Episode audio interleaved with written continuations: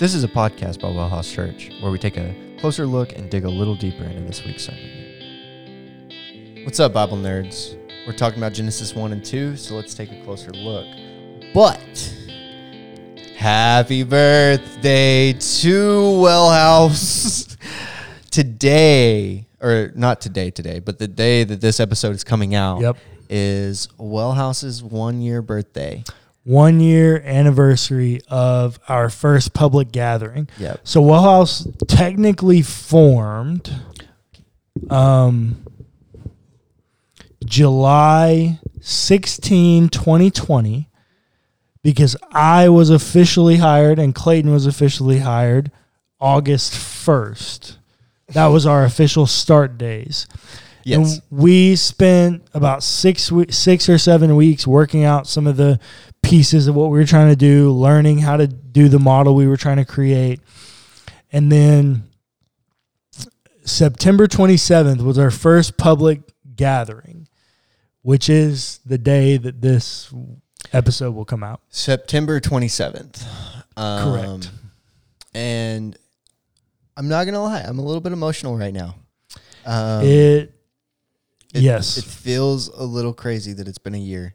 it does. Um, and so, with that, um, thank you, Bible Absolutely. nerds. Absolutely. Um, because you guys are honestly what's gotten us through this, Yep. and all of our other listeners, right? Um, Well, and Clayton and I were just talking about it off air. Like, we were getting so discouraged because, like, what we were doing wasn't gaining traction. It wasn't growing. It wasn't. It wasn't doing the things that we felt and knew that it had potential to do, which was change lives and see people be Yeah. restored through the power of Jesus, looking at a life of Jesus mm. through another lens and we were getting discouraged. And at, at the time of this recording, we're recording this on September 16th.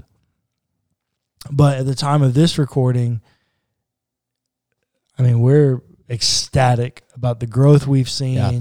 and what's happening in the last month. It it just almost seemed like when we were coming to the place where we were borderline ready to give up. yeah, about six months ago.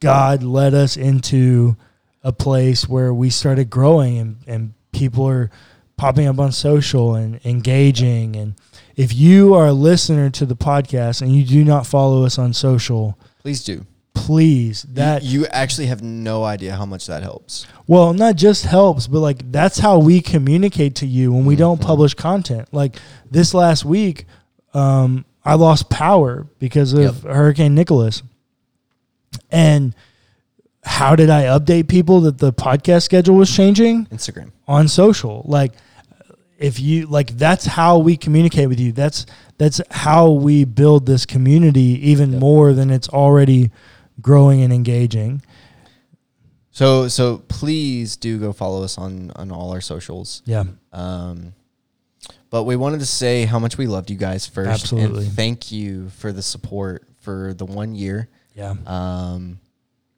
and um, also with the the the anniversary, yep uh, we promised you guys something.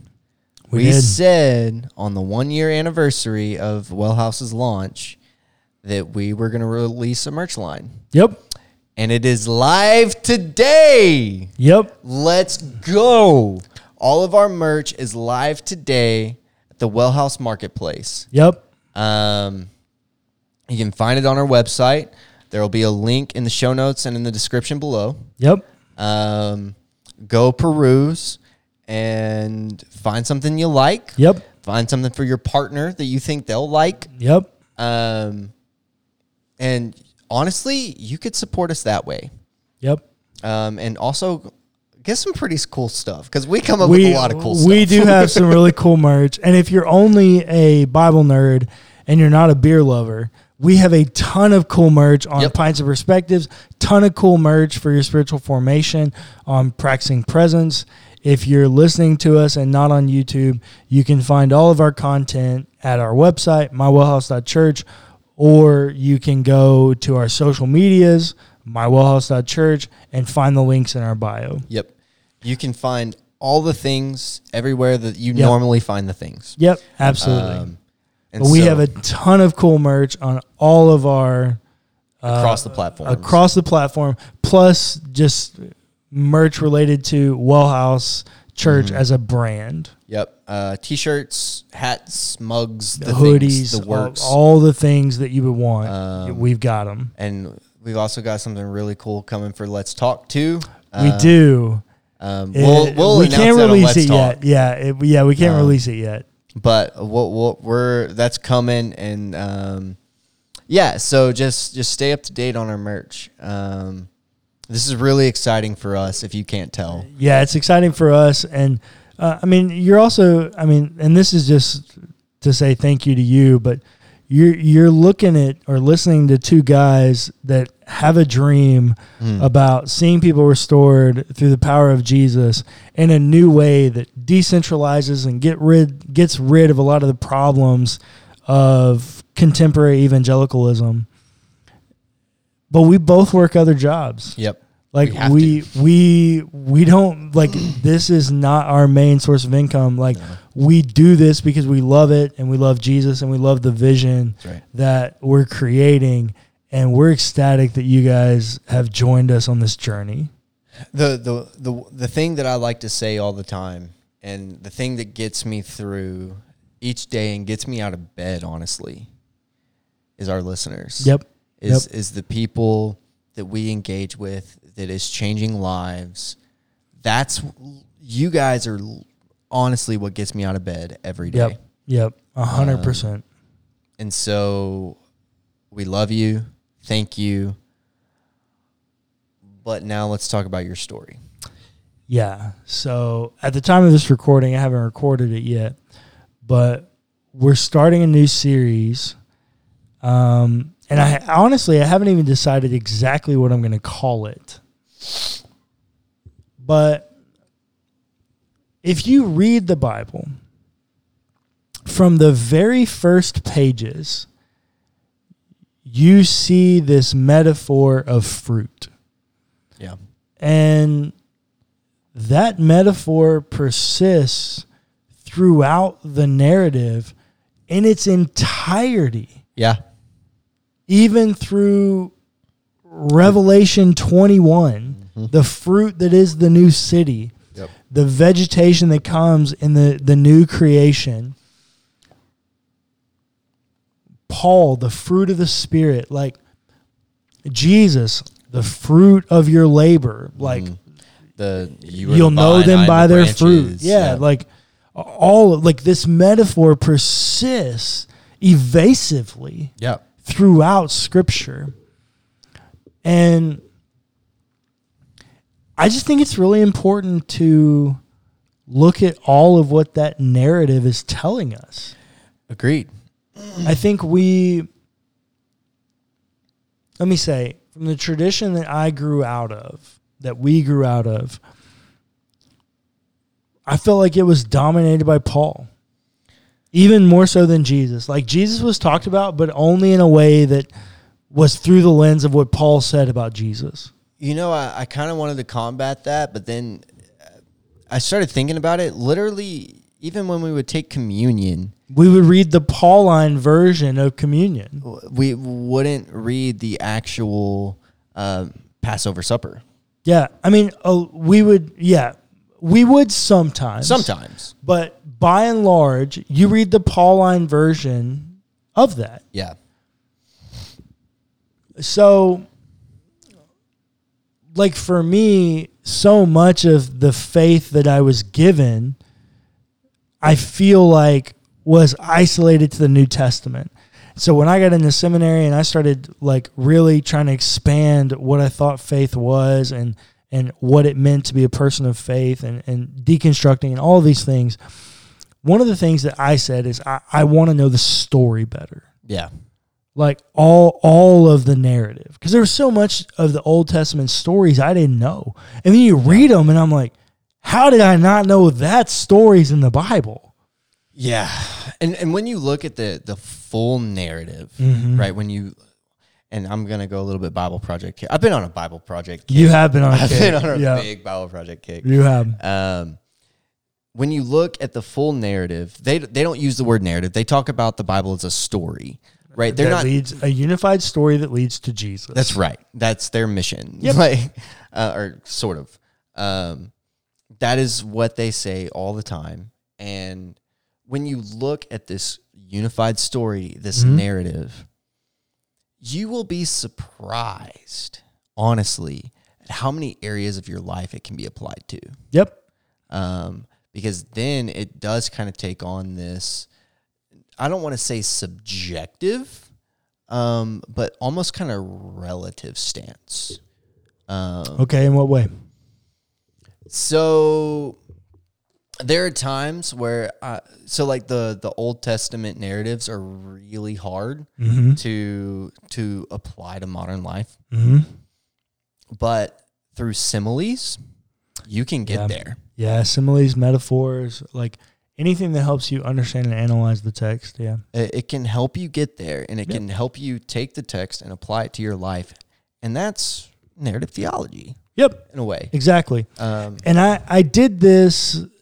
So this is the second time I've done this type of teaching. I did this once at another church, and I can talk about it because I own the content. But um, I did this once again at another church, and I called it hydrate. mm, And I spent eight weeks, and I tracked the water metaphor throughout Scripture. so good, Um, so good. it began with Noah and went all the way throughout the New Testament. Jesus walking on water, Jesus calming the storm, just following this metaphor of water. That's what we're doing again with this series. Now, honestly, not really sure where it's going to end. That one I knew because it had a goal in mind. But this one, it's such a pervasive metaphor. It's everywhere, It is And- everywhere. and you cannot leave out the the pers- pervasiveness, if that's the word you're going to use, of wine too. correct. Right. Well, because it's the fruit of the vine. That's Right. the Old Testament narrative for, or Old Testament, you know, usage for to talk about wine or grape. Which is literally Yeah. everywhere. Yes. Every book of the Bible, you can find Almost. almost you can Almost. find a reference to wine. yep. Almost. There is fruit everywhere. It's everywhere. And so let's start diving into this. So today we're going to talk about chapters 1 and 2. Chapter 1. Sounds like we're starting an audiobook. Chapter 1. Yeah, exactly. Chapter 1 is really interesting to me. So also if you are a social media person, you should also follow me and Clayton on our own personal ones because we post a lot of stuff there, especially me, like Bible related content that uh, never makes it to the Wellhouse page. I was reading Genesis. I'm reading through Genesis right now. And the other day I posted on my story, I'm reading Genesis 1 through 5 today. If anybody wants to like join the conversation. Lots of people did. I was Hmm. shocked actually how many people like Wow. wanted to join that conversation. That's awesome. Um, but one of the things that I noticed is in chapter one, God says seven times that what he made is good. Yeah. In Hebrew numerology, seven is the number for per- perfection. Yeah. What God has made is perfectly good Yep. three times in the narrative, the word for fruit is used in hmm. just in chapter one. I didn't know that. Yeah. So you have it here in verse 11. Then mm-hmm. God said, Let the earth put forth vegetation, plants yielding seed, and fruit trees, and every kind on earth that bear fruit with the seed on it. So there are three sections throughout the narrative where fruit is used. That's number one.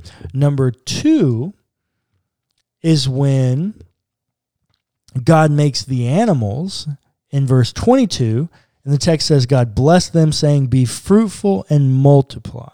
Hmm. And then with man. And then with man. So Now, wait, wait. biblical I, numerology. wait, I bring that up for another reason. Hebrew numerology, what's the number for three? It's the Trinity. It's the divine number. Yeah. It it is the number that symbolizes divinity. Yeah. Now it's you the the word is used more, but three Right. sections of the narrative of the seven days, Yeah. three of them contain the idea of fruit. It- yeah. Um, I'd never put all of that together. Um, but wow, that's a Really interesting starting place. it is, and that's where the narrative opens up. That's where it begins, Mm-hmm. giving you some sort of idea. And and ancient readers would have understood this Mhm. in a way that we so far disconnected can't. Mm-hmm. Um, they would have understood that fruit Mm-hmm. carries some level of divinity as well as all creation. Possibly. I don't want to totally impose that upon them. I mean, that may be an explanation for why the fruit metaphor is so pervasive. I don't want to fully push that on them because I, I'm not 100% confident. But the reason I set that up, and, and specifically this in chapter one about man, the third usage of fruit is really important to me because Verse 26 says, Then God said, Let us make humankind in our image, according to our likeness, let them have dominion over the fish of the sea, over the birds of the air, over the cattle, over all the wild animals of the earth, and over every creeping thing that creeps upon the earth. 27. So God created humankind in his image. In the image of God, he created them. Male and female, he created them. God blessed them, and God said to them, Be fruitful and multiply it should not be lost on us that number one, the first command of God is one of fruitfulness. Mhm. And number two, it should not be lost on us that God's first command is through the lens of a fruit metaphor. Yeah. That should set up for you like like that piece that the very first thing God ever said is be fruitful and multiply and in that used a metaphor of fruit Mm-hmm. of production of growth of creation Yeah. and here's why i say that because this never occurred to me before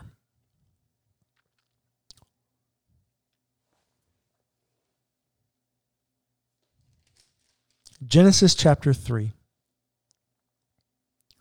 what do they do wrong Mm. They so eat a fruit. they eat a fruit that God designated them not to eat. Yeah. So chapter two is the breakdown of this understanding of the fruit. You can have all the fruit you want. Just as I've commanded you to be fruitful and multiply to, to a plenty, you can have all of this. But there's one fruit you can't have. The f- we the forbidden fruit. Correct. And which then why it's talked chapter about that way. And then chapter three is this this narrative of the forbidden fruit. Which also in chapter three, that's going to be week two. But in chapter three, the fruit bearing is diminished in Hmm. creation by the curse. Yeah. The earth will now bear thorns and thistles, things that choke out growth. Yeah. Mm. And also, Bible nerds, you're you're Bible nerds, so I hope you know this. It's not an apple. it's not an apple. It- more than likely, it's something close to a pomegranate. yeah. More than likely. it's something. Uh, it's that fruit does not exist anymore. It's not an apple. Now, the reason I bring all that up and set all that up for you God establishes in the narrative that something important and impactful is happening by setting up that this is good, that there's seven of these, so it's perfectly good, Mm-hmm. and that there's this three of this fruit narrative that something about it is divine. Mm-hmm. Then we get to chapter two. Can I walk something Go ahead. for a second? Go ahead. I was I was trying to just kind of work through what is fruit, hmm and you know that old uh, explanation for the Trinity that's honestly horrible about the egg. It's Yeah, the horrible. shell, the yolk, and the white. It's not horrible, but like Yeah. it, it could be better. Well, it, yeah, it's not great. For it to be a classified fruit, it has to have seeds. Mm-hmm. It has to have some sort of meat, and it has to have a skin. Yep. It's divided up into three parts. Like I, I know that's not great, but Yeah. there there's something about that that is. you could. I mean, what do you do with? I mean, I mean, yeah. it's not fantastic. Yeah. but I, I'm just I I don't think Trinitarian metaphors are super helpful they're not. because they always break down at some level. Yeah. Um, but the reason I bring this up about fruit, because here something stands out to me about this. Genesis 1, you have this setup about fruit. Genesis 2, you're introduced into this fruit in the fullness, right? And God says things like, hey, you can have all this fruit you want, but there's one fruit I don't want you to eat. Mm. Okay. Also, we didn't highlight it here. We highlighted on all of the like most of the other podcasts, but that whole being made in the image and likeness of God thing Oh yeah, yeah. and it's a big deal. being in pursuit of divine likeness Mm. is a big deal throughout Genesis 1. Being in pursuit of divine likeness is a big deal throughout the rest of the narrative. Do you remember what Satan's temptation to Eve is? You could be like God. Like God. It, that cannot be missed. It can't. That is a big deal. You will be like God, knowing good from evil. That's right. That's what the serpent says to her. And honestly, when you think about that statement, like if you really break down that statement of under of that is what Satan is trying to get Eve to understand is you will be like God and understand the difference between good and evil. He doesn't actually say it that way, I don't think. But No, that's- that's he says exactly that what he you says. will be like God. Does he make the statement about knowing the difference between good and evil? Yes. that blows my mind because she doesn't know evil. Correct. Um, she has no experience of evil until she disobeys. Correct. Um, it's just, it, how does she? Why does she want to know? You know, th- like that's the question that's always lingered with me. Well, look, I think it, it goes back to anything and everything we do. We have a legitimate need that we meet with an illegitimate means. She wants to be like God. She Mm. recognizes that language, but she's going about achieving it in a way that's Mm. unhealthy. The thing that I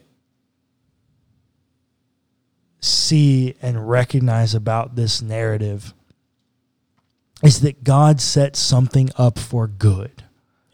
Whatever is carried in the metaphor of fruit, and we're going to spend the next however many weeks until I have to start the Advent series working it out. What does this metaphor of fruit carry with us? Yep. whatever it does, it's so powerful. And we're going to talk about it next week too. But the reason that God puts a flaming sword yielded by a cherubim in front of the entrance to the Garden of Eden in the east is because he says they will come back and eat the fruit Mm. of the tree of life and live forever. What God meant for good, what humanity thought for good, Satan, the serpent, distorted and tempted us with our own innately good desire hmm. to be like God. And here's the thing I want you to walk away from.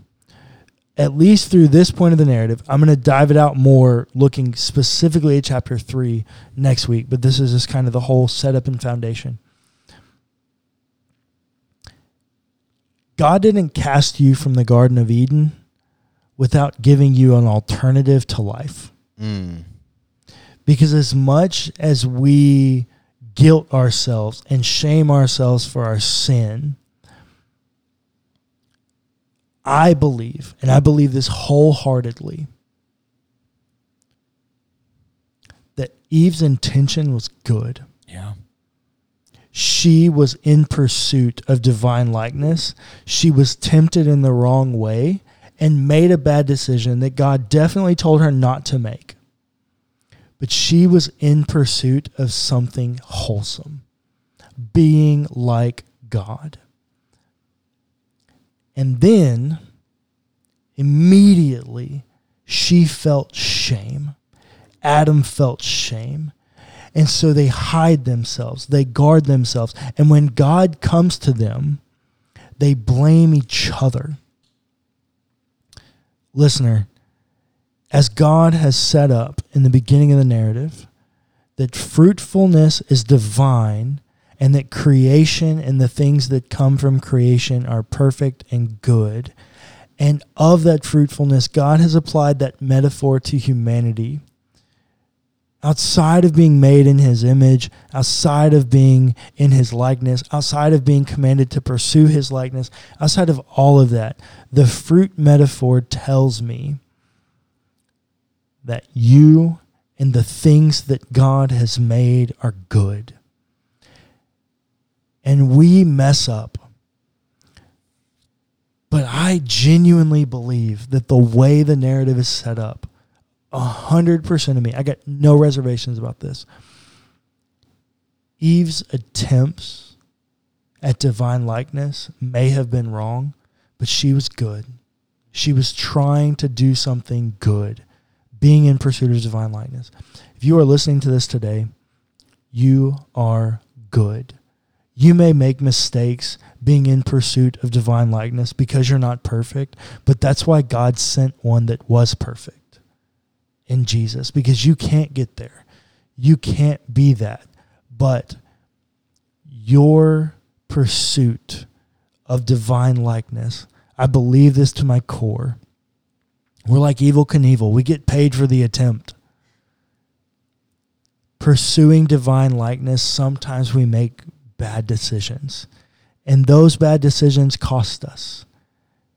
And they cost Jesus his life so that he might offer us life in order that we could live out the commands of Genesis 1, being in genuine fellowship with God the Father and being fruitful and multiplying and filling the earth with pockets of heaven.